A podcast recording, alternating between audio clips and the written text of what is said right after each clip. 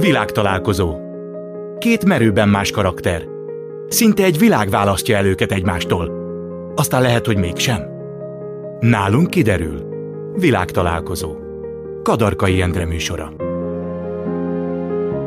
Köszöntöm Önöket, ez itt a világ találkozó. Ma itt lesz velem Máté Krisztina televíziós újságíró, a Színművészeti Főiskola sokat emlegetett első televíziós évfolyamában végzett, Vitrai Tamás és Horváth Ádám osztályában. A kereskedelmi tévék indulásakor a TV2 rögtön lecsapott rá, így hosszú ideig a csatorna meghatározó arca volt. Láthattuk őt a tényekben, a forró nyomon és a leggyengébb láncem című műsorokban.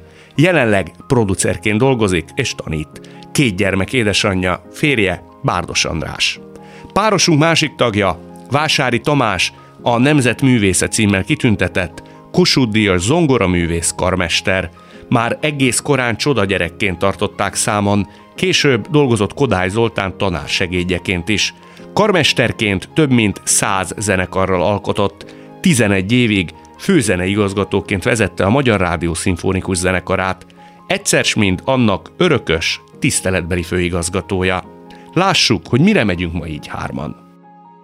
Tamás, azt mondtad egy interjúban, hogy te rájöttél arra, hogy a boldogság az nem a külső tényezőkön múlik. Hát nem. Hanem magunkban. De más is rájött, például Jézus Krisztus is többek köz, és azt mondta, hogy bennetek van, hol van a mennyeknek országa, kérdezték a tanítványok, mondom, bennetek. Kész, el van intézve. Jó, de ezt hogy lehet megtalálni? Ez nem olyan egyértelmű. Hát azért nem olyan egyértelmű, mert benned van. Érted? Tehát egyszerűen először is meg kell ismerkedni magaddal, hogy ki is vagy tulajdonképpen. És hát erre jó a, a pszichológia. Én jártam pszichoanalízesre, még hozzá tudjátok, hogy kivel? Dr. Bennettel, aki legjobb barát és munkatársa volt Jungnak. Hát képzeljétek el. A Jung barátja mit mondott a pszichoanalízis során a boldogságról?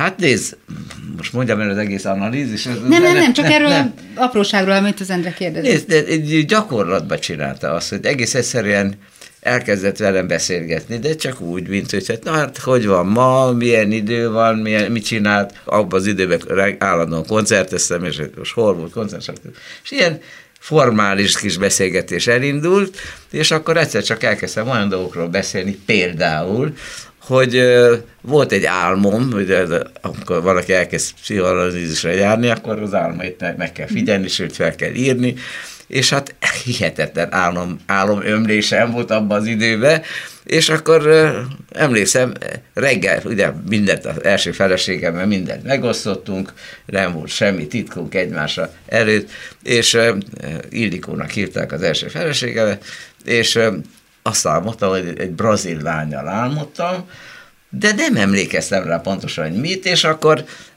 hát megemlítettem neki ezt az álmot, és mentem délután a, a Bennetthez, Bennett bához, mert mindig úgy mondtam Bennett bácsi, hát bá, és hát elkezd, elkezdtem, volt egy álmom, és egyszer csak hallom, hogy mesélem az álmomat, amire már nem emlékeztem, és hát bizony ott volt valami kis szexizés ezzel a hölgyel, és hát nem lett volna semmi baj, ha én ezt elmondom az Ildikónak, de valahol már ott működött bennem a, a öntudatlan tudat, hogy hát erről, erről most ne beszéljek, érted? Így derült ki, hogy ott a Stande Pityere, ott a doktor előtt, vala, vagy az analitikus előtt, egyszer csak kijött nem az, és aztán mindenféle más.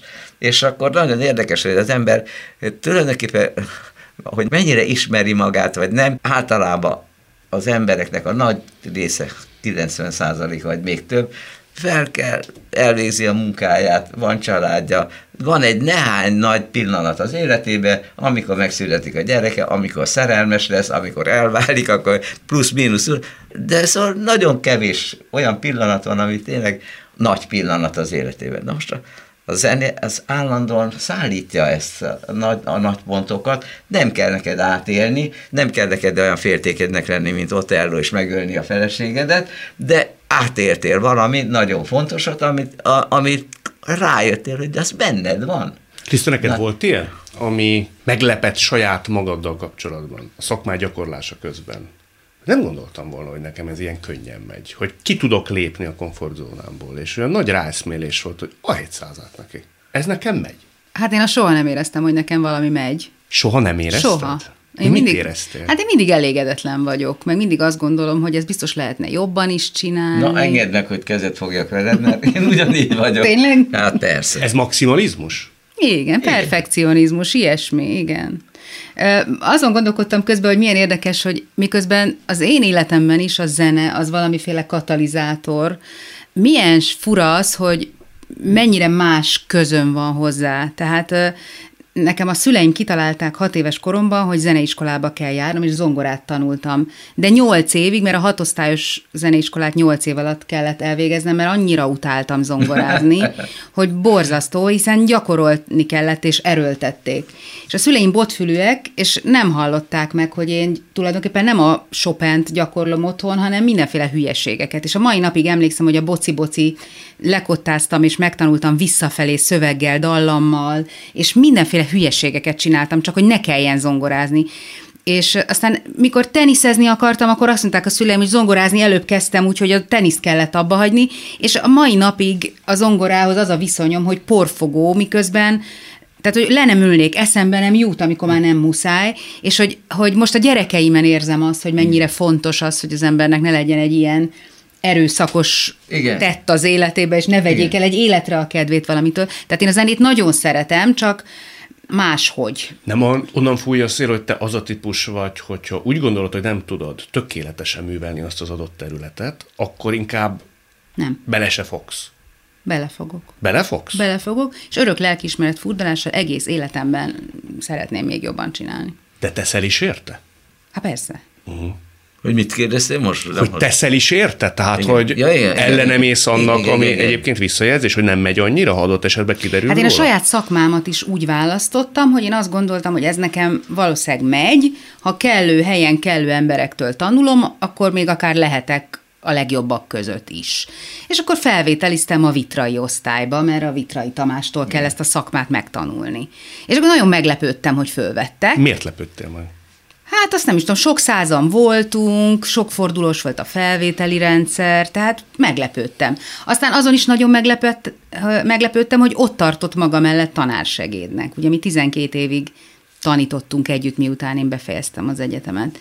És hát aztán ebből lett egy ilyen nagyon mély barátságszerűség. De én nekem az az érzésem, mint amatőr pszichológusnak, hogy megkérdezem tőled, szeretette magadat? Valószínűleg nem eléggé. Tehát ha elég őszinte vagyok, hát akkor erre... valószínűleg nem eléggé. Én másokat szeretek jobban így magamnál. Van, így van, de ez, ez, erre gondoltam, mert pontosan bennem is megvolt ez. Uh-huh. Bennem is megvolt. Állandóan kisebbségi érzésem volt, és, és az zongorázásban azért nem egy pillanatok alatt csoda gyereknek kineveztek, uh-huh. Mhm. 8 éves koromban, tehát az, ott, ott, az nem volt kétséges, hogy ahhoz van valami közöm, de volt egy borzalmas traumám, ami aztán kihatott a egész életemre, mind a mai napig. Még, még az a szörnyűség történt velem, hogy én nagyon jó futó voltam. Gyerekkoromban nem, sok mindent nem lehetett csinálnom a kezem miatt, mert akkor kis a Tamáskának hogy nem az ongorát. Jó, hogy védeni kellett, védeni és kellett, a kezed. És akkor még nem volt Pfizer, úgyhogy mindenképpen védtük, és a futó versenyen a kollégium, Debreceni kollégium udvarán volt a futóverseny, én azt hittem, hogy én győztem, mert úgy láttam, hogy én futottam először, és akkor utána, a, a verseny után mondta a tanító bácsi, hogy akkor menjünk be az A-osztályba, és akkor de azt, azt mondja, hogy akkor, akkor átadom a kis ajándék, olyan valami csokoládét szerzett, olyan kis ajándék, és akkor hogy jöjjön ki a győztes, és én szépen felálltam, és elindultam, és azt mondta, nem te győztél, hanem a lovas Laci. Na, ez kész. Érted? Szóval olyan megszégyenítés volt, hogy azt mondtam, ilyet nem játszunk többet. Na, de ez egy objektív dolog, hogy ki ér be először a célba. Az nem szubjektív, de nézd, hogy másképp amikor látták. te, te egy centin múlott, és én valahogy úgy, át, úgy állt akkor már a lovasra mint győztes, hogy nem tudom, szóval én, nekem ez volt az impresszióm, hogy én győztem, és nem én győztem. És onnantól kezdve annyira kerültem azt, hogy nehogy azt, hogy valami többzet képzeljek magamról, mint amit tényleg vagyok, vagy amit érek, hogy az beteges volt. Te egyébként azt megfejtetted, ha már itt Tamás rá mutatod, hogy nem szereted eléggé magad, az hogy van? Az ember így szocializálódik, ez valahol genetika, vagy tényleg történik valami, ami miatt az ember egy kicsit távolságtartóbban kezeli saját magát. Mert ez nagyon érdekes volt, hogy szinte pár mondat után Tamás ezt így megkérdezte tőle.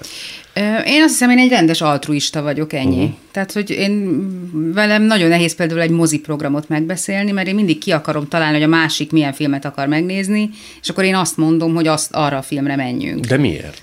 Hát azért, hogy neki jó legyen, mert Igen. nekem akkor jó, ha neki jó. Igen. De ez nem valami alávetettség máshoz képest? De biztos, de egész jól boldogulok vele. Nem, ne haragudjatok, hogy közösször, nem. Ez két, két dolog lehet. Az egyik az, hogy eleve benned van egy, egy ilyen a legnagyobb adottság, hogy tudod szeretni a másik embert. Hát ennél nagyobb adottság nincs, és ne, nagyobbat nem kaphatsz ennél. Mert a, amikor te van másiknak az örömének tudsz örülni, azt nem lehet elvenni tőled. Amikor magad örömére csinálsz valamit, és azért, hogy te most valamit kapjál, azt meg lehet rontani. Azt meg lehet rontani, mert ez a föld ez úgy van berendezve, hogy ne kapjuk meg a, azt, amit akarunk, ha megkapunk, akkor nagyon nagy adót kell fizetni, kivéve ezt, amikor valaki másért csinálsz valamit. Egyébként főnökként is ilyen vagy? Igen, azt hiszem, igen. És az jó? Hát a többieknek jó.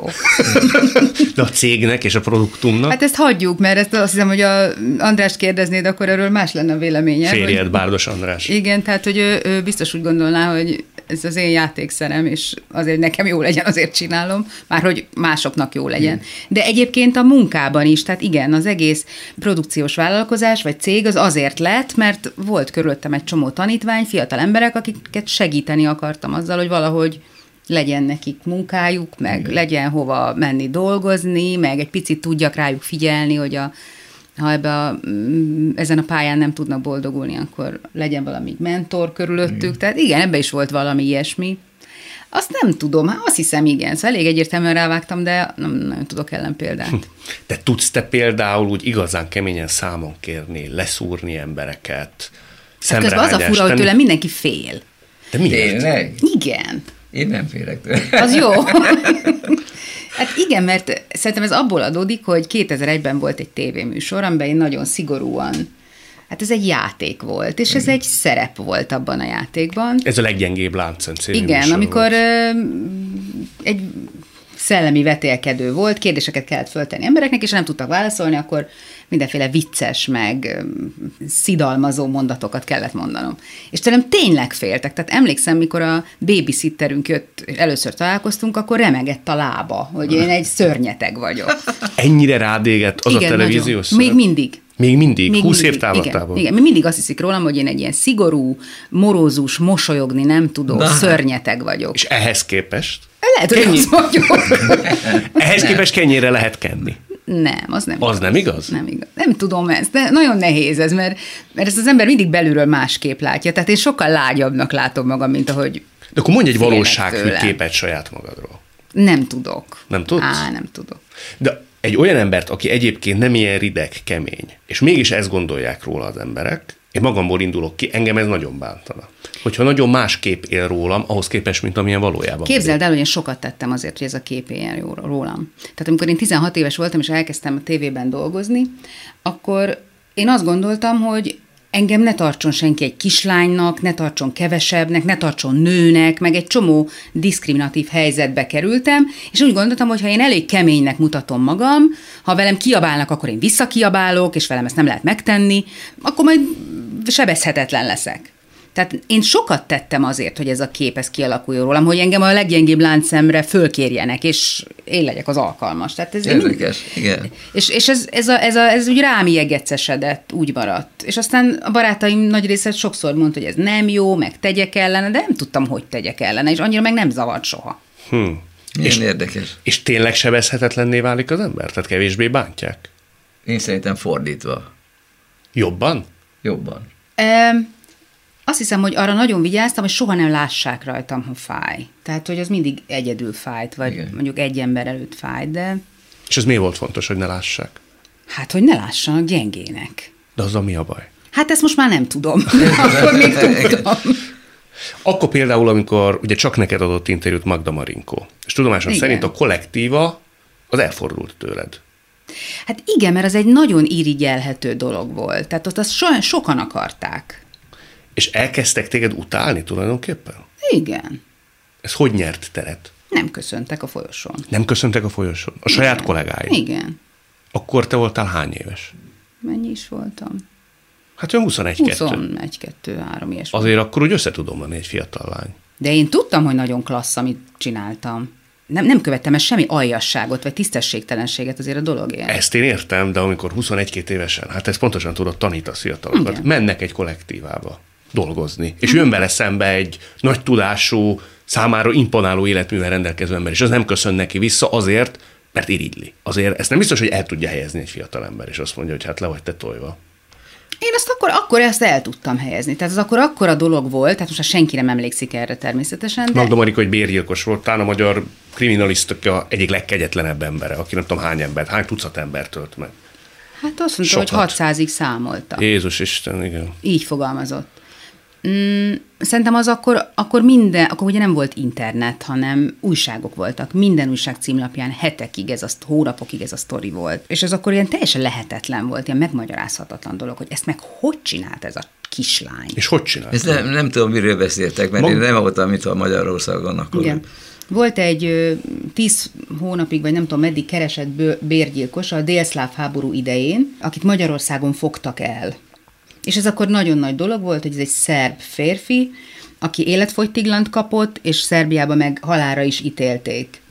És Magyarországon akkor nem is volt olyan biztonságos cella, ahol őt tárolni lehetett, úgyhogy neki külön egy börtönt építettek. Na, nem mond. Annyira. És hát mindenki rettegett tőle. És nem adott senkinek interjút, senkivel nem állt szóba, és egy hosszú szőkehajú, fürtöshajú, mindenre rácsodálkozó kislány voltam, aki meg megpróbáltam, hogy nekem adjon interjút, és nekem adott. És egy interjú készült vele akkor, és ez a nagy dolog volt, hogy egy interjú készült vele, és senki mással nem állt a pasas szóba. Igen, igen. És És érdekes. Kicsit ilyen Hannibal lekteres sztori volt valahol, ha távoli párhuzamot vonok a, Igen. A filmmel, mert aztán utána is hosszan hát tudtunk egymásról. Ne mi leveleztetek? Nem, de hogy is, nem, nem, nem, nem, nem. Az egy nagyon érdekes helyzet volt, hogy mi öt órát beszélgettünk. Öt órát. Ez kamera előtt, tehát kamera volt. Nem, kamera előtt csak mondjuk másfelet. Másfelet. Mert nem engedte, hogy behozzam a kamerát. Tehát, hogy az történt, hogy meg akart ő ismerni engem egy rács túloldalán, Igen. és beszélgettünk, és én fél óránként megkérdeztem, most már hozhatom-e a kamerámat, mert nekem annélkül ez a beszélgetés nagyon érdekes, de mégiscsak kamerával még érdekesebb. És nem engedte behozni. Sőt, csak másnap engedte behozni, és vissza kellett mennem másnap. És te ma már tudod, hogy mivel nyerted el az ő bizalmát? Én tudtam, nagyon fölkészültem a helyzetre, mindent elolvastam az aktákban, amit ez csak hozzá lehetett férni, és azt tudtam, hogy meg fog leckésztetni. És egy, egy szobának egy része volt lezárva, és bementem, és egy pici kis ablak volt, amivel szemben leült. És volt mellette egy rács, ahol egy ilyen, körülbelül ilyen 10 centinként voltak a sávok, és kidugta a kezét, hogy kezet fogjak vele. És amikor beléptem, akkor azt mondta, hogy hogy neked milyen szép kicsi füled van. És kinyújtotta a kezét, hogy fogja meg, és tudtam, hogy meg fogja rántani a kezem. És megrántotta a kezem, és mondta, hogy nem félsz? És mondtam, hogy nem, annyira azért nincs kicsi fülem, hogy ne akadjak fönn. És ez tetszett neki Igen. mindjárt az elején, és így kezdtünk beszélgetni. Igen. És én nem, nagyon furcsa volt, mert nekem ő, ő egy olyan jelenség volt, mintha egy másik számrendszerből, egy másik bolygóról lenne, és meg akartam érteni azt, hogy valaki hogy tudja ezt túlélni, vagy mi motiválja egy ilyen helyzetben. És gondolom azt, hogy nem támadtam, vagy nem voltam ellenséges, egy tíz nyelven beszélő, több diplomás, nagyon furcsa ember, azért mondom, hogy kicsit ilyen Hannibal sztori. Tíz nyelven beszél Mhm. uh-huh. Magda Marinko. Miért Hannibal sztori? Hannibal Lecter a Bárányok hallgatnak Van az a Bárányok. Ja, ja, ja, ja, Hopkins. tudom, És tudom. abban van tudom. egy ilyen Igen, tudom, tudom most. szörnyeteg, aki, Igen, és egy tudom. van egy fiatal Tudom, újságíró tudom, nő. tudom, hát igen, valahogy, igen, valahogy azért akkoriban sokan Igen. vonták ezt a párhuzamot. Igen, de Hannibal Lecter egy picit beleszeret ott Judy Fosterbe, emlékeim szerint. Hát én nem A szerettem bele. nem- te? Meg, Tehát, hogy- Hát azt, ne, azt nem hiszem, nem. nem. Tehát azt mondod, hogy valamilyen szinten megmaradt utána a rokonszem. Engem utána nagyon óvtak attól, hogy tehát, hogy teljesen tudatosan szakítottam szabták meg a viszonyomat. Nem féltél te akkor? Nem. Pedig elmondva, ezért ez nem egy veszélytelen vállalkozás. Tehát van benne valami hidegrázós is. Nem, utána vigyáztak is rám egy pár hétig, hónapig. Már hogy szervezett keretek közt figyelt a, igen, a rendőrség. igen, azt hiszem. Nem mehettem el sielni az országból, meg szóval volt egy-két ilyen... És mennyi időnek kellett eltelnie, hogy ez a hideg légkör ez fölengedje? Mármint amit a kollégák sugároztak feléd. Egyszer csak elmúlt, elfelejtették. Volt más. Már mást is lehetett utálni, nem tudom. De akkor te ezt ilyen könnyedén kezelted, vagy De már hogy csak... is, nem. Egyáltalán nem kezeltem könnyedén. Gondolom. Nem, utólag még szinte büszke is vagyok rá. Kiválasztottságérzés soha nem volt benned? De Igen? már rö- rögtön, hát muszáj volt, hogy az legyen, mert én annyira kiválasztott gyerek voltam, érted? Igen, Tehát- de nagyon más, hogyha kiválasztanak valakit gyerekként, és belül pár évesen is akár, az az érzet meglegyen benne, Azért- hogy én több vagyok. Én kiváltságos vagyok. Igen, hát én, én, én ezt, ezt végig éreztem, hogy kiváltságos vagyok, és ö, komikus pillanat is volt. Éppen ezt egy másik interjúban elmeséltem, most van, nem is tudom már melyik interjúban ezt, amikor a egzisztencia legmélyén voltunk a szüleimmel, amikor ők utánam jöttek, én, én emigráltam, és ők utánam jöttek, minden nélkül, tehát nem volt egy gyűrű, amit el tudjanak adni. Mondom, anyuka, én most arra gondoltam, hogy én nekem azért nehéz lesz, de nagyon nehéz megnősülnöm, mert sose fogom tudni, hogy a nők nem a pénzemért jönnek-e hozzá.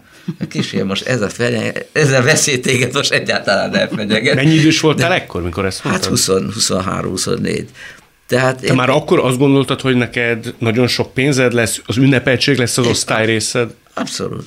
Ez itt továbbra is a világtalálkozó Máté Krisztinával és Vásári Tamással. Te hogy élted meg a kereskedelmi tévés éveket, amikor igazán rólatok szólt az a pár év? Így? Tehát, hogy azért én azért szóval egy nagy király Nem. vagyok. Nem? Nem, én azt sem. Az sem. Az sem. Hát ez egy borzasztó furcsa helyzet volt Magyarországon. 97-et írunk, amikor a kereskedelmi tévék egyszer csak lesznek. Mi pont akkor végeztünk ebben a színművészet és vitrai Horváth Ádám osztályban, és elkapkodtak minket, mert kellettek azok az arcok, akik még nincsenek lejáratva, de azért már valami képzettségük van. És mi pillanat alatt elvitt minket a két nagy kereskedelmi tévé. És ö, én azt éreztem a kollégáimon, egy pillanat alatt olyan helyzetekbe kerültünk, amit én korábban csak filmekben láttam. Tehát közönségtalálkozókon ö, autogramokat osztogattunk az inhüvelygyulladásig, fogdostak minket, mert csak hozzánk ért. Ez egy nagyon furcsa érzés volt, és mindig azt éreztem, hogy ennek helyi értéke van, és ez nem én vagyok. És láttam a körülöttem lévő embereket, hogy elszálltak, vagy több centivel a föld fölött mászkáltak, és elhitték, hogy ők valakik azért, mert azon a felületen vannak. Meg pontosan tudtam, hogy hány millió forintot fizetett a tévé azért, hogy én legyek a karácsonyi címlapon, de hát akkor az nem én vagyok, hát az a tévé, aki fizet azért, hogy én legyek. Hát ez, ott az a, az a szék, amiben én ülök, azért annyit, nem én. Tehát én egy pillanat alatt meg tudtam fordítani ezt, úgyhogy az, ne- nekem ezt ne kelljen elhinnem, hogy ez az én érdemem. És, és így, is, így is zajlott ez végig. És én ezt a mai napig úgy gondolom, hogy nagyon fontos, hogy valaki, ha egy ilyen helyzetbe kerül, akkor legyen körülötte olyan, aki olyan, mint én, aki majd aztán segíti neki nem elhinni, mert aztán elszáll, és utána boldogtalan lesz, amikor vége. Te soha nem szálltál el? Azt remélem, hogy nem. Én egy ilyen nagyon racionális, nagyon földön járó, járó ember vagyok. Tehát olyan, hogy én azt gondoltam volna, hogy ú, ez aztán valami, amit nekem sikerült elérnem, ilyen soha nem Soha volt. nem volt. Nem. És az jó szerinted, hogy az emberben nincs meg az, hogy úgy kicsit hátradől? Dehogy jó, hogy lenne, hát örökké telhetetlen vagyok. Hát mindig jobbat akarok, meg többet akarok, meg mást akarok. Nyilván, ha valamilyen módon, ez érdekes, most üzletemberekkel elég sokat találkozom mostanában, és nagyon sokat beszélgetek velük arról, hogy ha jönnek az üzleti sikerek egymás után, és sok siker jön az ember életébe, akkor az egy idő után úgy természetessé válik, Igen. és már nem tud neki örülni. És hogy ez hogy van, hogy, hogy mit kell tenni azért, hogy az ember egyszer csak meg tudjon állni, és hátra tudjon dőlni, és tudja élvezni, hogy ez ő, meg az ő műve, meg ő érte el. Hát nem tudom. Én még nem Na, tudom. Nagyon érdekes az, hogy engem mindig nagyon érdekeltek az emberek, hogy miért ilyenek, miért olyanok, és eh, általában ugye az első benyomás az nagyon maradandó, és, és az volt az érzésem, hogy tényleg találó volt, mert nem magamból indultam ki, hanem az illetőből. Uh-huh. És eh, rögtön veled, ezt mondták is, mondtátok is nekem, hogy olyan valakivel fogok találkozni, akit abszolút nem ismerek, és nem szintén. És az alapvető benyomásom az volt, hogy egy különleges ember vagy, különleges, magas, nagyon magas kategóriában sorolható ember vagy, aki ugyanakkor általában az emberek számára enigmatikus. Tehát, hogy rejtélyes. Rejtélyes, igen, re, bocsánat, rejtélyes, és ez nekem nagyon természetesnek tűnik, úgyhogy engem ez egyáltalán nem zavar, mert én inkább csak annyit mondhatnék, hogy most itt sok kérdést feltettek neked, ugye, és a legfontosabb kérdést sem tette fel még eddig senki. Na. Milyen volt a családi életed? Voltak testvéreid, voltak, vannak testvéreid? Nincs testvérem. Nincs, egyke egy, vagyok. Egy, igen. Igen. Egyke vagyok, és nagyon-nagyon nem különlegesnek mondható család. Igen. Nem voltak se veszekedések, a szüleim együtt élnek a mai Igen. napig. És téged szeretnek. És engem szeretnek, és hát én képzel. is szeretem őket. Na látod, itt jön be az, hogy két kategória van. Az egyik az, hogy valakinek valaki azért enigmatikus és ellentmondásos, mert komplikált volt a gyerekkora. Neked nem. Tehát akkor te egy másik kategóriába tartozol, és a, abba a kategóriában, amit először mondtam, hogy különleges vagy. Mert ehhez nagyon különleges embernek kell lenni. Mert általában azok az emberek sérültek, vagy viselkednek furcsa módon, vagy problémájuk van a másik emberrel, azt mondják róluk, hogy tehát ők nehéz természetiek, vagy ehhez hasonló, akiknek van valamilyen gyerekkori trauma, akinek nincs, akkor az azt jelenti, hogy ő tényleg különleges. Nagyon jó hallani, de bár ezt legszívesebben zsigerből természetesen azonnal visszautasítanám. Természetes, mert ez, ez, ez vagy te, a, a különleges ember az ilyet visszautasít. Tudod, Rosszul érzed a bőrödben magadat, mert... Ezt ő nem mondta? Nem mondta, de, de ez, de ez jön tudja, le. Tamás tudja. Igen, igen, igen. Én neked nagyon tiszta, tiszta ügy vagy. Tényleg? Igen. Tiszta ügy? Igen. Igen? Ennyire egyértelmű? Ennyire Az első férfi, akinek ilyen tiszta ügy vagyok, én gyorsan. Igen, valakinek már 30 éve nem vagyok. Nem is leszel? Megnyugtatlak. Tomás, te hölgyeket magad mellé általában úgy választottál, hogy kerestél valamilyen megoldandó Nem, rejtét? adódott, adódott. Hát csupa kedves hölgyel voltam körülvéve a családba, és csupa undok, na már bocsánatot kérek, akik élnek azoktól, illetve kevésbé kedves családtagjaim voltak. Iskolában nem jártam, tehát nem voltak fiú barátaim eleve, és tényleg nagyon jó kapcsolatom volt a, a nőkkel, és én nagyon tiszteltem a nőket, úgyhogy a, tisztelem is, és a, az első feleségem mondta is nekem, hogy te sokkal többet tudsz a nőkről, mint akárki férfi, akit ismertem, de te a, a, a nőkhöz képest te is hülye vagy. Hát ez milyen Kedves. kedves Igen, mondás. igen, igen. Az nagyon, az több évre téged az a tragédia, hogy elvesztetted az első feleséget. Igen. Több évre mélypontra térített, ugye? Ott Hát 91, 94-ben halt meg rákban, de szörnyű, középkori kínzásokon ment keresztül, tényleg háromszor jött vissza neki a rák, szóval az tényleg borzalom, borzalom volt. Hány éve voltatok ti akkor együtt? Összesen 28. 28. 28, igen. És arról kérdezhetlek, aztán annyit Mindenféle- mesélsz mind- mindenről? mind- Hát először is van egy 3000 oldalas életregényem, amiben soha nem hittem, hogy ezt ki fogják hozni, nem is akartam, hogy kihozzák, mert annyira személyes volt. Nekem csak az írás, az, az írás az még fontosabb volt, mint a zene. És minden, hát hogy ne? A, amikor én például rossz kedvű volt- voltam, valamikor kis depresszió, mondta az Ildikó, hogy ülj le és ír, és kész. Ő volt az első feleséged, Ildikó. Igen, igen. Az ő első férje Igen. a te legjobb barátod volt? Igen, igen, Svájcba magyar író és költő Jánosvalvi Albert. De az hogy volt, hogy utána következtél te? A legjobb barátod után? Igen, mégpedig kvázi egy időbe, úgyhogy megismertem. É- éreztem én, hogy erre rá kell kérdezni, mert az úgy felvett bennem kérdéseket. Így van. De majd szerezd meg ezt a könnyemet, meg kölcsönöz ki, nem kell megvenni, mert túl nagy, mondom 3000 oldalas, É, és abban ez részletesen le van írva, De te elszeretted a legjobb barátodtól? miután meghalt. Tudnék, a, én voltam a tanú az esküvőn, és eh, az esküvő után ugye ők elmentek, akkor 19 éves volt az Ildikó, Albert az már eh, majdnem 40 éves volt, és akkor elmentek Velencében nászútra, és eh, utána hazajöttek, és az Albert egy autó szerencsétlenségben meghalt.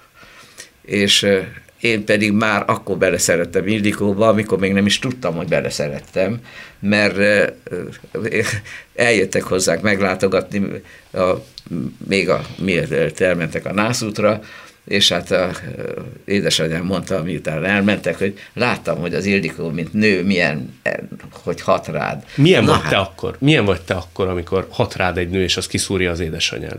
Zavarba vagy, sokat beszélsz, pont, hogy palástolni próbálod, bókolsz. Én, én azt hiszem, hogy normálisan viselkedek, és abszolút abnormálisan viselkedek. Dűtök, borítok, és én ne, ne szóval, eh, hát, hát nézd, én három éves korom voltam először szerelmes, és onnantól kezdve mind a mai napig, amíg meg nem halok, ugye, az, ez, ez biztos. És ez, ez, nekem ez egy olyan elixír a, és vitamin a, a szerelem, hogy annélkül nem is tudok elképzelni művészi pályát se, hogy ne legyen. Hát a zenéhez nem lehet hozzányúlni annélkül, hogy ne tudsz, hogy mi a szerelem.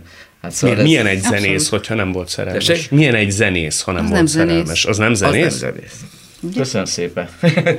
Jó tőled hallani, mert ez Abszolút, e, így van. Viszont megakasztottalak, szóval ott édesanyát kiszúrta, hogy Igen, te ott... és akkor tudod, hogy, hogy hogy jöttem rá, hogy szerelmes vagyok? Amikor Albert meghalt, akkor hát maga után hagyott két nőt, az anyját és az özvegyét, Igen. és hát én, mint legjobb barát, természetesen a szárnyaim alá vettem őket, mert az Albert még tetti, ő érezte, hogy meg fog halni. Képzeljétek el, hogy nagyon hívő ember volt, egy nagyszerű költő, író volt, egy nagyon hívő ember volt, és azt mondta, hogy ő, ő nem akar 40 évesnél többet megélni, évnél többet megélni, mert nem akarja, hogy az ő, ő szerelme vagy felesége ráncokat simogasson.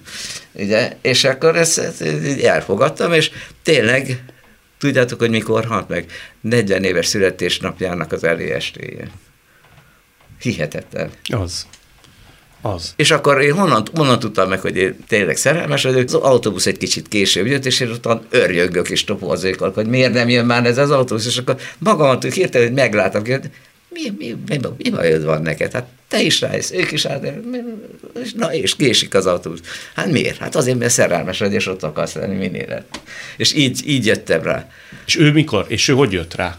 Is rögtön tudta. Már rögtön, ahogy a, az, hogy valami különleges kapcsolat van köztünk, hogy amikor először egy nagyon zárkozott kislány volt, és amikor ott találkoztunk az esküvőn, akkor olyan bizalmas volt hozzám, hogy senkihez se az előtt, és tehát volt valami egy, Csak kapocs. Egy kapocs, az ott volt. És mond, ha már ilyen fölhatalmaztál, hogy ilyet is kérdezhetek. Persze, csak ilyet. Csak ilyet? Hát ezt mondhattad volna az elején, és akkor...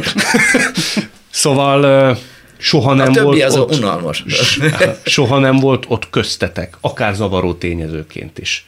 A, az egykor nem, nagyon jó barátod, nagyon, nagyon, a nagyon érdekes, hogy rengeteg rossz tulajdonságom van, de egy, egyem nincs, hogy féltékeny vagyok. Szakmailag igen, az ott rettenetesen. De így nőre abszolút nem tudok féltékeny De nem zavart benneteket? Az emléke, a szelleme?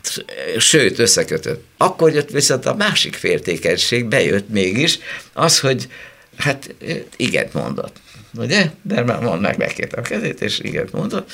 És akkor szépen visszament Lozánba, és én bennem pedig a, akkor a másik énem a szakmai féltékenység, hogy hát hogy van ez? Hát ő egy költő, író, alkotó. Én meg csak egy előadó művész vagyok, tehát érdekem, bár másodrangú szerepem lesz az ő életében, felhívtam telefonon, wishing for compliment, hogy ezt az angol mondja, az, az hogy, hogy várva az, hogy most már meg fog nyugtatni, hogy hát nem, hát az, az lehet az a, a előadó nagyobb, mint egy, mindegy, valami rangsor, nekem megfelelő rangsort kitalálni, és hát mondom, Ildikó, mondom, tehát amiket tegnap én mondtam neked, de rájöttem, hogy ezt te nem degradálhatod magad egy, egy előadóra, amikor, amikor volt neked férjed, aki alkotó volt, két vonalon is költő, író, és hát vártam, hogy akkor most Ildikó meg fog győzni arról, hogy dehogy is nem, hát én vagyok olyan Jani, mint a Albert volt, és uh, Ildikó azt jó, rendben van, és letette a kagylót. Na, erre én színvajt kaptam, abban infarktus rögtön.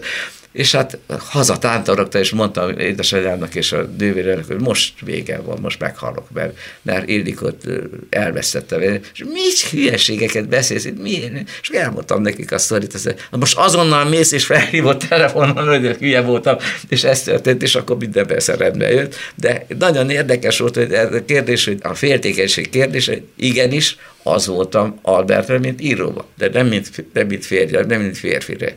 Te, és mond az igaz, hogy te egy brazíliai fiú segítségével tudtál beszélgetni a halott feleségeddel? Igen. És ez nekem arra volt jó, hogy én mindig is tudtam, hogy, vagy éreztem, hogy többek vagyunk, mint, mint ez, a, ez a test és ez a lény itt, aki itt, itt van. De ugye, szóval... ugye nem ez a tiszteletlenségnek, ha azt mondom, hogy vannak, akik mondjuk ezt kétkedéssel fogadják, az ilyesfajta hát kommunikáció. 99 ban ha nem több. Ez az ember, aki ezt nem is élte meg, nem is igazán tudhatja. És azt elmeséled nekünk, hogy mi az a pont, vagy mi az a motivum, amit téged száz százalékig meggyőzött arról, hogy ez hát valóban valami Kedves fajta... barátom, az, az, az a nem pont is volt, hogy négy órán keresztül beszélgettem vele, és vele. Szóval azért az Ildika nem volt, nem, ő se volt egy mindennapi valaki, és egy, hát mindig is arra vágyott, hogy tudományos pályára menjen, és szociál antropológiából doktorált a Londoni Egyetemen, előadást tartott Cambridge-be, a Cambridge Egyetemen, amerikai egyetemeken, könyvet írt, amit akarsz, szóval nagyon nagy és hihetetlen olvasottsága volt, és ugye ő vele, amikor elkezdtem beszélgetni, az evidens volt, hogy ez csak is ő lehet. Ez a brazil médium egyébként egy vidéki kis telefonista fiú volt, akinek ha azt mondtad, hogy Einstein, vagy azt mondtad, hogy Mozart, azt mondta, ki? Érted? Szóval semmiféle kultúra nem volt, nem akarom nebecsülni, de csak erre a válasz, hogy, hogy az nagyon is megkülönböztethetően más volt uh-huh. az ő, mint ember, mint akinek a majd kicsit a még női, ha magas is lett a hangja, hogy elkezdett beszél, beszélni Ildikónak, Ildikó nyelvén. És akkor négy órán keresztül, hát először is mindent tudott, ami, ami köztünk volt, és amit csak, csak ő tudhatott, de olyan dolgokat, olyan bölcs dolgokat mondott, például, amit úgy most át is adok nektek, hogy, hogy eh, ne, hogy is, hogy is rajta, hogy ez nem az Alzheimer, mert állandóan mindenre emlékszem egyébként, de ha amikor megijedek attól, hogy Alzheimerem lesz, abban a pillanatban el, elfelejtem, hogy ki a testvéremnek a neve, vagy ki, minden. De aztán hagyom, és akkor vissza... Na, akkor hagy, majd eszedbe jut. Így, így van. És ha nem, akkor, akkor majd értesítlek benneteket. SMS-be elküldöd nekünk, és, és hogy mi volt az a, a következő részben. Krisztus, téged ilyennel te földhöz ragadtabb vagy annál, mint hogy egy ilyen misztikusabb dologba például higgy. Én nagyon földhöz ragadt vagyok. Igen? De, Persze, de hát egyrészt nyilván nekem soha nem Bocsán, volt... ne ragaszkodj semmihez se, de ne adj fel semmit. Na, ez egy nagyon okos mondat egyébként. Igen, ezért mondom. Ne ragaszkodj semmihez, de ne adj fel semmit. semmit. Nagyon nehéz dolog, nagyon, nagyon nehéz. Hát ez egy libikó. De látjátok, a pillanatban, hogy már nem volt az, hogy most eszembe jutott, már picipám be is jött. De még jó, hogy megvan. Igen, meg, megvannak. Azok megvannak mindig, csak várni kell egy lépcsőházra, hogy eszembe jusson. Szóval, hogy te föltet ragadta vagy ennél. Én nagyon, igen. Én egy abszolút ateista, racionális ember vagyok. És eh, ha nyilván lenne egy ilyen nagyon erős élményem, akkor az biztos ki tudna zökkenteni. Tehát nem gondolom azt, hogy az enyémen kívül nincs más igazság a világban, de... De ez helyes. Ez azért helyes, mert nem lehet bepalizni. Érted? Igen. Ugyanakkor Bárdos András azt szokta neked mondogatni, ezt te nyilatkoztad arról, csak olyanokat, Én, Jézusom, mit mondtam? hogy az a te nagy bajod, hogy mindig mindenkinek mindent elhiszel. Ja, hát Ezt te mondtad. Hát az egy hülye volt. Már bocsánat, ki, kiről van szó? A férjéről, ne hülyesszük le. ő mondta nekem? Igen, te ezt idézted egy interjú, hogy András mindig azt mondja, hogy az a te bajod, mármint a tied, hogy mindig mindenkinek mindent elhiszel. Hát ezt nem ez mondhat. Ez igaz? De ez igaz, mert valahogy abból indulok ki, miért mondna egy ember mást, mint amit gondol? Tehát, hogyha én őszintének gondolom az embereket, akkor első nulladik lépésben miért ne hinném el, amit mond? Meg kell, hogy győződjek arról, hogy ő nem mond igazat, onnantól nem hiszek el neki semmit. De sokat csalódtál? Például pályát során? Mert azért mondjuk úgy, hogy a média nem feltétlen az igazmondásról híres minden körülmények között. Gondolod? Lehet, hogy rossz helyen, vagy rossz helyeken fordultam meg. Nem. Ne általánosítsunk természetesen, de vannak azért erre utaló. Vannak erre utaló Jelek, jelek, ezért igen. lettem kemény. Nem, hát igen, mondhatni, hogy naív vagyok. Valószínűleg most már azért annyira nem, mint mondjuk tíz évvel ezelőtt. De, de én hiszem, hiszem azt, hogy egy embernek csak azért van oka hazudni, mert mert valamitől fél, vagy valamitől rosszabb lesz neki. Tehát miért ne tudnánk megmondani azt, hogy mi van? Hát nem mondjuk haszonelvű valaki, Ja, én ezt nem tudom elképzelni. Mit nem tudsz elképzelni? hogy haszonelvű. haszonelvű. Nem, a, a, nem, nem tudom, hogy ez naivitás, vagy bizalom, vagy nem tudom, minek nevezzem, De... Szerintem bizalom. de addig, amíg nincs bizonyítékom arra, hogy valakinek ne hihetnék, addig én hiszek neki. Te például egy üzleti tárgyaláson, nevezetesen, hogy te producer is vagy. Igen. Ilyen értelemben melyik éned lép elő? Tehát az, aki jó hiszemű, akkor maradjunk ennél a kifejezésnél, hogy jó hiszemű, vagy a dörzsöltebb és az érdekérvényesítő? A modern üzleti világban szerintem a dörzsöltség az nincs. Nincs. Szerintem win-win helyzetek vannak, teregessük ki a lapjainkat, és kössünk olyan kompromisszumot, vagy olyan üzletet, ami mindenkinek jó. Milyen jó lehet vele tárgyalni, vagy egyezkedni. hiszem, ez igen. nekem ez nagyon tetszik. Ez ilyen. Ráadásul én olyan hülyén tárgyalok, hogy én mindig a másik érdekeit nézem. Tehát én arra hívom, ellen? igen, tehát én arra hívom fel a figyelmét, hogy Felfelé neki az rossz, a másik vagy, pénzénél. Igen. Tehát a, a, a körülöttem dolgozó emberekkel rendszeresen csinálom ezt. Ezt most komolyan mondom. Komolyan mondom, és ezt szerintem ez, ez, ez bejön. Ő egy jó ember. Így Szerintem van. ez bejön. Tehát ugye abban a pillanatban ezzel nem tudsz mit csinálni. Ha ő is az én érdekeimet nézem, meg én is az ő érdekeit nézem, akkor, akkor a... Tehát akkor valaki ahol- azt mondja neked, hogy legyen száz, most csak mondtam egy, te azt mondod, á, ne csinálj, mert 150. Hát mondjuk nem is ilyen, nem így- ilyen arányban, de nem ilyen arányban, de, de az biztos, hogy mindenkit figyelmeztetek arra, hogy ő hogy jár rosszul. És nem akarom, hogy rosszul rájárjon. Szerintem, ha valaki rosszul jár, akkor egyrészt, és én tudom, akkor miért nem figyelmeztetem?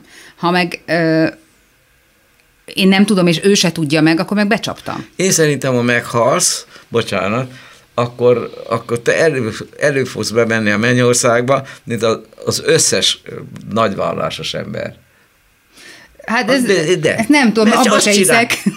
Úgyhogy Én hiszek de, benne. de nem akarok abba a helyzetbe kerülni, hogy én valami szent vagyok. Nem, ez nekem érdekem, hiszen aki neki jót akarok, az onnantól jót akar nekem, és ő is lojális lesz hozzám, és ő is szívesen dolgozik velem, tehát ez neki is jó. Igen, mint Arisztoteles. Azt, Nagy szellemek. igen. Mondd, jobban érzed magad a bőrödben, amióta ezt csinálod, és nem a képernyőn Igen. teszed a dolgot? Igen, nagyon határozottan rámondtad, igen? Igen, én ö, 16 éves voltam, amikor elkezdtem tévében szerepelni, és nagyon gyorsan jött a népszerűség, meg a siker, nyilván mindig abban a kis lavorban, amiben éppen, éppen úszkáltam, és az nekem már megvolt. Tehát, hogy abban nekem már semmi érdekes nem volt, nekem már, abban már inkább inkább kínlódtam benne, hogy, hogy akkor is föl kell szépen öltözni, amikor nem akarok, és akkor is ki kell sminkelni, amikor nem akarok, és emlékszem rá, hogy hisztisztem otthon, hogy kell mennem egy fotózásra, és akkor az András azt mondta, hogy benne van a fizetésedbe, meg kell csinálni. És én nem akartam ezt. És ezen az oldalon pedig so, túl sokat tudok a másik oldalról, hogy ezt jól tudjam használni. Tehát ez egy sokkal izgalmasabb, érdekesebb dolog most. Nem is volt olyan, hogy producerként azt érezted, hogy az, aki a másik oldalon ült, tehát a kamerák előtt, annak most nagyon jó dolga van, és most Nem, cserélnék vele? képzeld el, nem. Nagyon érdekes, ezt csináltunk egy műsort, az volt, a, csi- az volt a cím, hogy Keresem a családom. Lilu volt a műsorvezető. Mi azon a műsoron, vagy annak a műsornak kapcsán ismerkedtünk meg, bejártuk a világot együtt is. Összehoztatok elszakadt családi kapcsolatokat, olyan- forrasztottatok igen, össze. testvéreket, Igen. ikertestvéreket, szülőket, gyerekekkel kerestünk meg a világ legeldugottabb pontján, és ö, ö, találkoztak a kamera előtt. És ö, amikor mi találkoztunk, akkor ugye ez egy nagyon fura helyzet volt, hogy, hogy na vajon én hogy jövök a képbe. És érdekes, hogy például ő azonnal megérezte, hogy én soha nem fogom őt konkurenciának uh-huh. látni, vagy mindig segíteni fogom az ő, az ő dolgát. És, és fura ez, hogy ez egy, egy kívülálló számára valószínűtlen, de aki dolgozott velem, vagy aki került velem ilyen helyzetbe, annak valószínűleg ez egyértelmű. És nem is lesz olyan szerinted, hogy olyan élet? Nem, nem? Biztos, hogy nem. Amikor, amikor kislány voltam, akkor volt olyan élményem többször, hogy ugye nagyon fiús későn érő típus voltam. És volt olyan élményem többször, hogy amikor találkoztam valakivel, akkor azt mondta, hogy jaj, Krisztina, hogy maga mennyivel jobban néz ki az életben, mint a képernyőn. És arra gondoltam, hogy ha majd egyszer eljön az idő, amikor valaki azt mondja, hogy mennyivel jobban néz ki a képernyőn, mint az életben, akkor én már biztos, hogy nem akarok szerepelni. Igen. És hát az előtt azt hiszem sikerült hagyni. Bevallanád, hogyha úgy éreznéd néha? Mert azért mindenképpen nyöstől lesz szalom. Képzeld hát el, hogy nem is szoktam mondani, hogy én így érzem, mert úgyse hiszi el senki. Ugye, hogy van egy ilyen bennünk... Abszolút. Ilyen, Hát csak mondja. Mo- csak mondja. Tehát nem is szoktam mondani, sőt, volt már, hogy azt mondtam, persze, egy kicsit hiányzik, mert hogy uh-huh. De ez mondjuk ez egy nagyon jó hír, hogy el tud múlni az emberből a képernyő. Szerintem nem, nem tud elmúlni az emberből abból, aki, akinek ez másképp fontos. Nekem ez soha nem volt úgy fontos. Hogy is van a mondás, Tamás? Ne ragaszkodj. Semmihez se, de ne adj fel semmit. Hát Krisztus ezt szerintem megvalósította. Igen, de akkor egyébként belebetegedtem. Tehát akkor egy picit nem abba betegedtem, tehát, hogy az, azt valahogy, amikor egyszer csak vége lett, akkor én azt gondoltam, mire annak vége lesz, én ki fogom találni, mit csinálok helyette. És akkor én még nem találtam ki. És az nagyon zavart, hogy nem Igen. találtam. És akkor most mi lesz? Hát én sem értek semmihez. Igen. Akkor mit, mihez fogok kezdeni? És hát ez van egy ilyen nagyon kedves történetem, amikor Stály Judit abba hagyta a tévézést, és megkérdezte a férje tőle, hazament, és megkérdezte, na Judit, és akkor mit fogsz csinálni? És mondta, hogy főzni. És az egész tévé utáni életét a főzésre építi. Igen. És én nekem iszonyú frusztráló volt az, hogy a Stájuditnak volt egy válasz erre, és én nem tudok válaszolni, hogy én mit csinál, mit akarok csinálni. És aztán, amikor egyszer csak jött a akkor alakult az RTL 2, és az RTL 2 akkori vezetői hívtak dolgozni, így, és akkor mondtam, hogy de hát én már az első pillanattól azt mondtam, hogy nem akarok tévézni többet. És akkor azt mondta az András, hogy de hát nem jut eszedbe semmi, akkor vedd tudomásra, hogy te egy hülye tévés vagy, és tévézzél csak máshogy. és akkor mondtam, hogy jó, hát akkor máshogy. De azt mondtad, hogy belebetegedtél, tehát az megviselt, amikor hirtelen véget ért?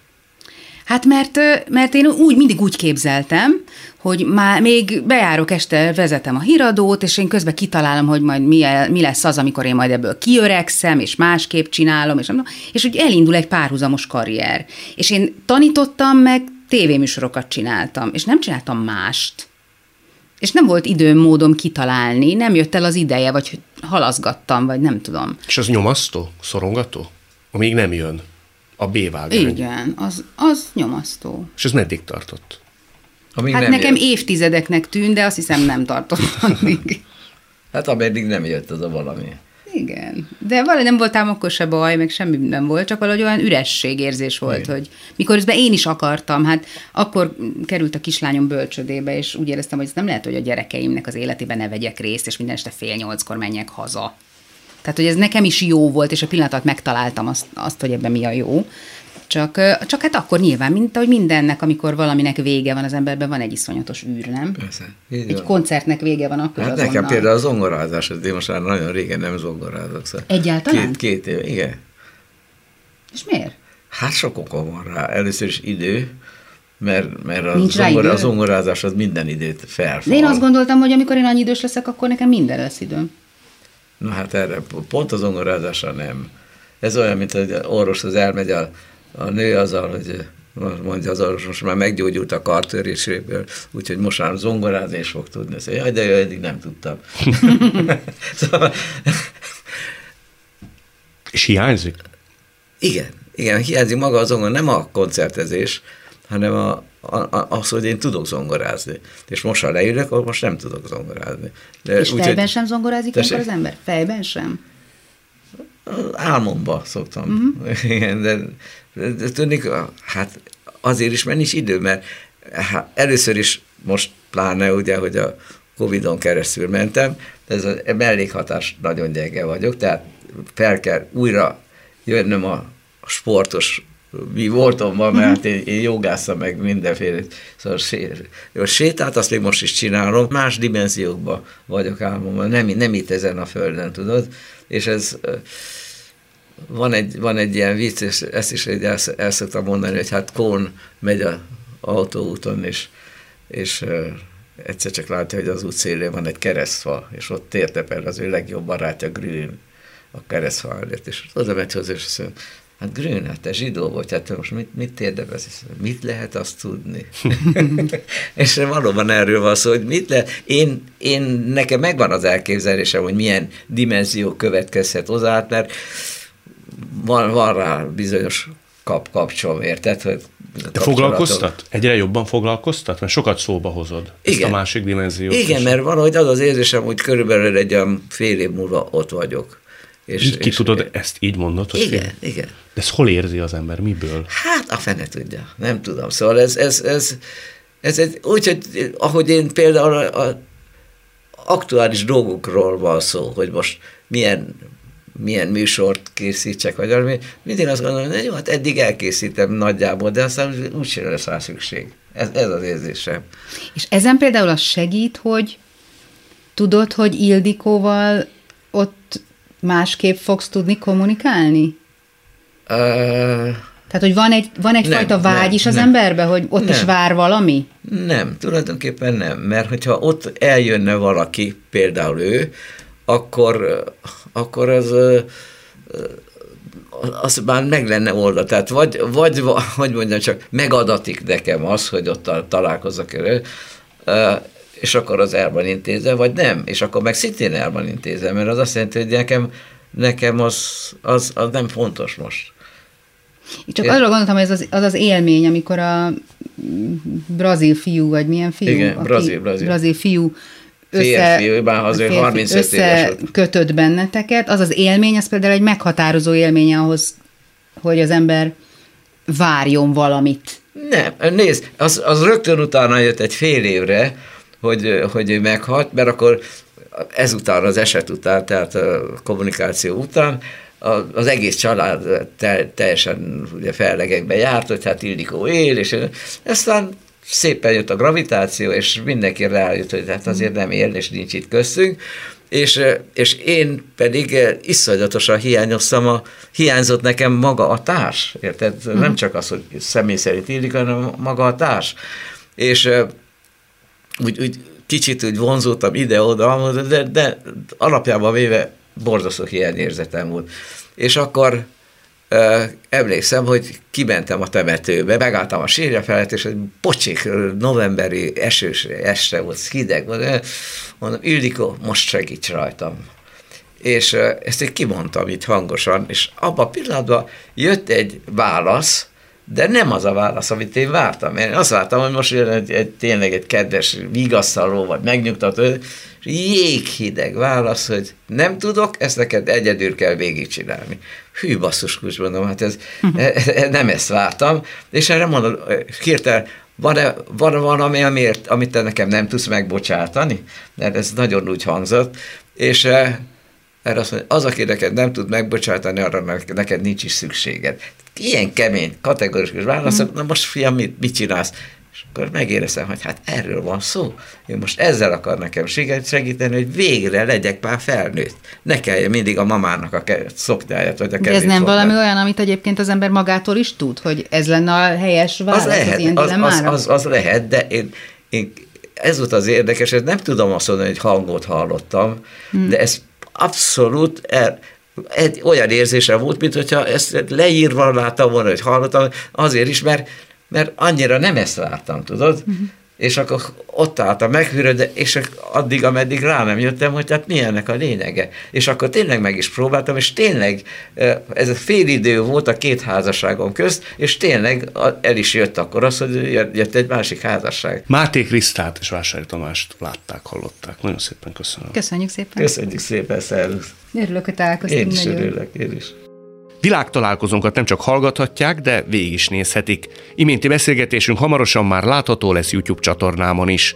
A mai adás létrejöttében köszönöm Varholik Zoltán és Rózsahegyi Gábor segítségét. Találkozzunk jövő szombaton itt, a Klubrádióban. Viszont hallásra!